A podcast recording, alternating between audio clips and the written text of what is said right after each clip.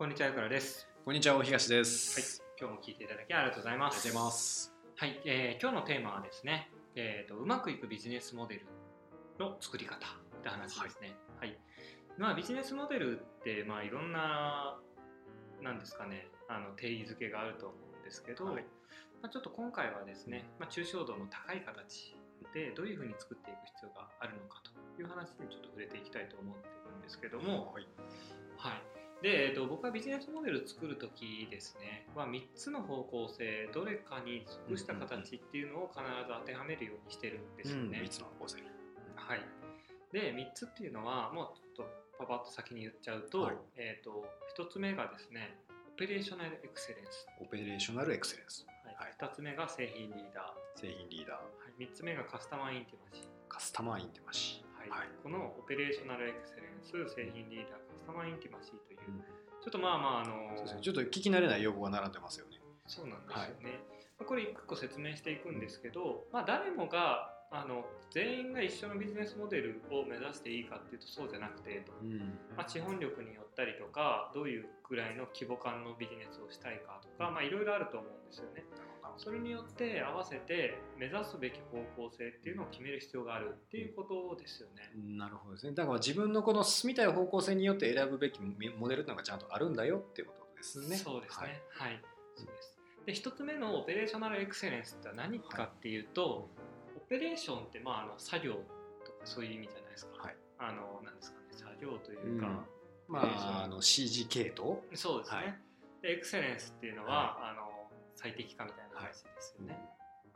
優れてるとかっていうことですね。ちょっと英語は弱いので書けません、ね、大丈夫ですか、自分で言ってますけど、はいはい、オペレーショナルエクセレンスっていうのは、はい、そういう作業単位のもの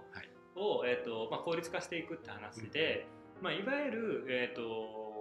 まあ、組織を作っていって、はい、みたいな話なんですよね。で、大量生産大量消費みたいなイメージを持ってもらうと分かりよいんですけど、はい、はい、なんで、例えばこの3つの方向性をお伝えするときにいつも寿司屋のモデルとかの話で結構説明することが多いんですけど、はいはい、寿司屋ってうまくいってるタイプって、まあ、3つのタイプがあって、で1つ目が、あれですね、回転寿司モデルですね、これがオペレーショナルエクセレンスになるわけです。まあ、大量に、まあ、安くてそんなに美味しいかどうかはまたちょっと置いといてと、でも、安くて、まあ、そこそこのものを食べられる。なるほどですね。はい、ただ寿司屋の中で、寿司屋業界の中でですね、はい、一番お客さんが、たくさん取っているところっていうのは、回転寿司のはず。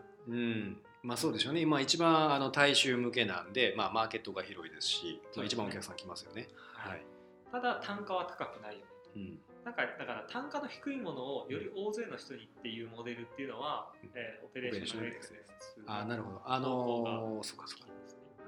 こう大量生産するから、まあ、利益は薄いけど、このまあ、大量に売ることで利益出すっていうようなモデル。そうそうですね。そうですね。だからこう指示系統をエクセレンス、優れた状態にするんで、できるだけ安く大量に供給できますよ。それがオペレーショナルエクセレンスっていうモデルってことですね。そうですね。なんで、ただ結構小資本でスモールビジネス立ち上げた時にたくさんこの300円の商品をたくさんの人に広げてみたいな、だいぶしんどいですね。しんどいですね。で、僕らのマーケティングの考え方で言うと、ライフタイムバリューって考え方があるじゃないですか。はい、そこのなんですかね、が上がらないモデルなんですよね。だから、まあ、できる限り300円いたが、その300円の商品をたくさんの人に売るっていうモデルをやりたいってなったら、ライフタイムバリューっていうのは1人当たりの、生涯の価値っていうことで、そのお客さん1人当たりが自分から商品を買ってくれる価格というか金額ですよね。まあ、生涯300円になるっていうですね。まあリピートして600円、900円になるかもしれないけど、そのお客さんをどんだけ抱える必要があるのか。だいぶしんどいですね。たくさん人を、に売るってためには拡散する必要があるわけで、まあ、広告費がかかったりとか、メディアに出たりとか、まあ、その辺のいろいろ PR 費用がかかったりとかですね、まあ、そういうことになっていくわけで、まあ、そこを目指すかどうかって話ですね。ここがおすすめなのはやっぱ大資本だったりとか、まあ、そういうところですよね。もう大企業の戦略ですよね。そうですね。はい、はい、まあ、それが1つ目のオペレーショナルエクセレンス。で2つ目、製品リーダーですね。はい、先に寿司屋の中モデルの中で例の中でお伝えすると、銀座の寿司屋さんって感じですよね。なるほど。はい。銀座長兵衛、久兵衛みたいな。久兵衛さんとか高い寿司屋さん、二郎寿司さんとかですよね。はい。でそういうところはやっぱりもう日本一の寿司を食べに行きたいみたいな感じですよね。そう。でここはすごいやっぱり人が集まりますよね。やっぱナンバーワンのもの、ハイブランドってやつですよね。なるほど。はい。ただここで結構大変で、ここはその小資本とかでもいいんですよね。職人芸なんで。でいいものを出すというところにかけて、その業界とかいうかランキング1位を取ればいいんで、そしたら人が勝手に集まり出しますよと。コンテンツ力で勝負するモデルですね。集客とか別に気にする必要ないんですよね。もうハイブランドだから勝手に集まると。だから製品がお客さんの人気をリードしてくれるから製品リーダーみたいな。そうですね。なるほどですね。だからハイブランドのなんですかね。ハイブランドのファッション。うん。グッチとかビトンとかエルメスみたいな、はい、とかが、はい、本店がセールとかしないですよね。まあしないですよね。はい。見たことないんですよね。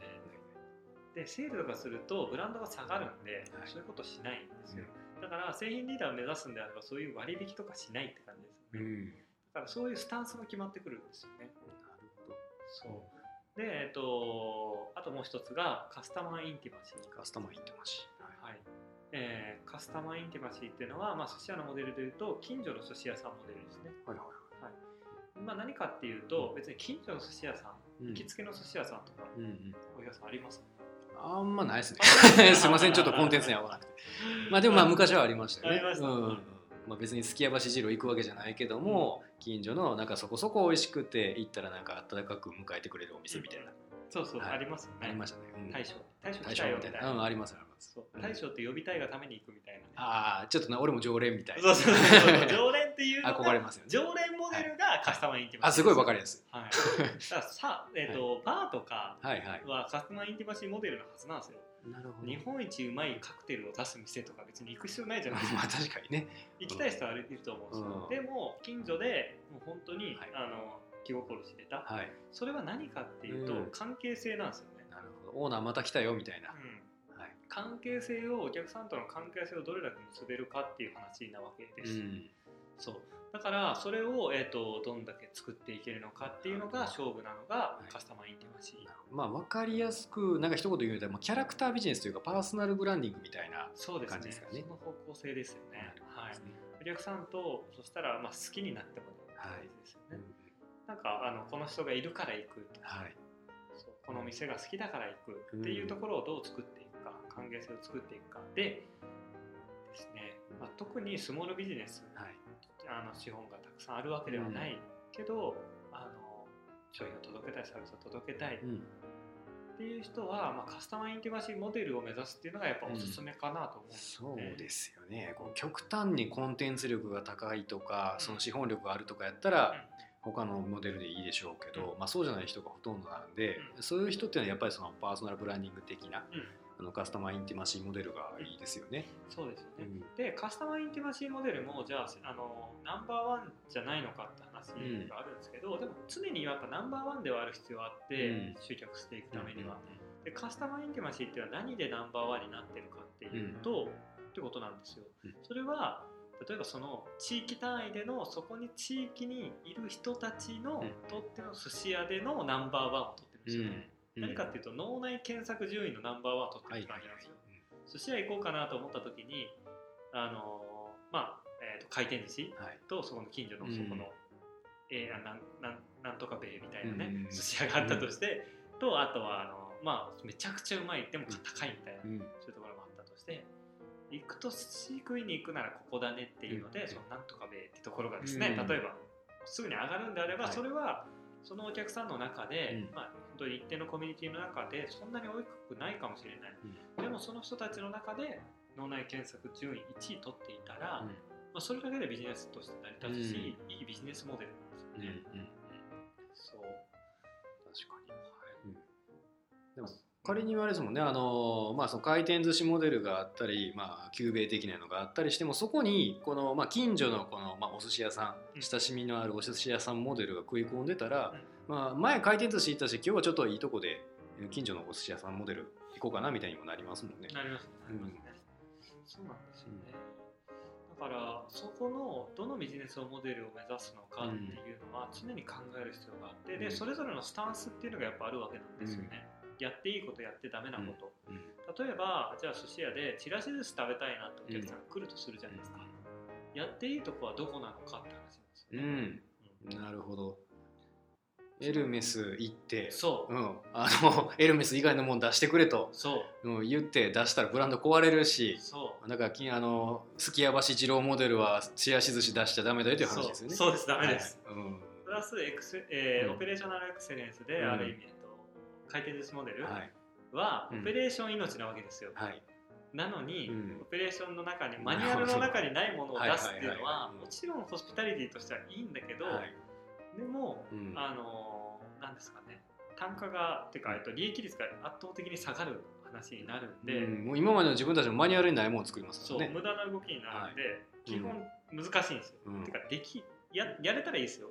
やれないって感じですよね。やれないですよね。でもカスタマーインティマシーはやった方がいいですよ、なるほど。お客様との関係を築くお客様主義やからですね。そう、マーケットインの考え方ですよね、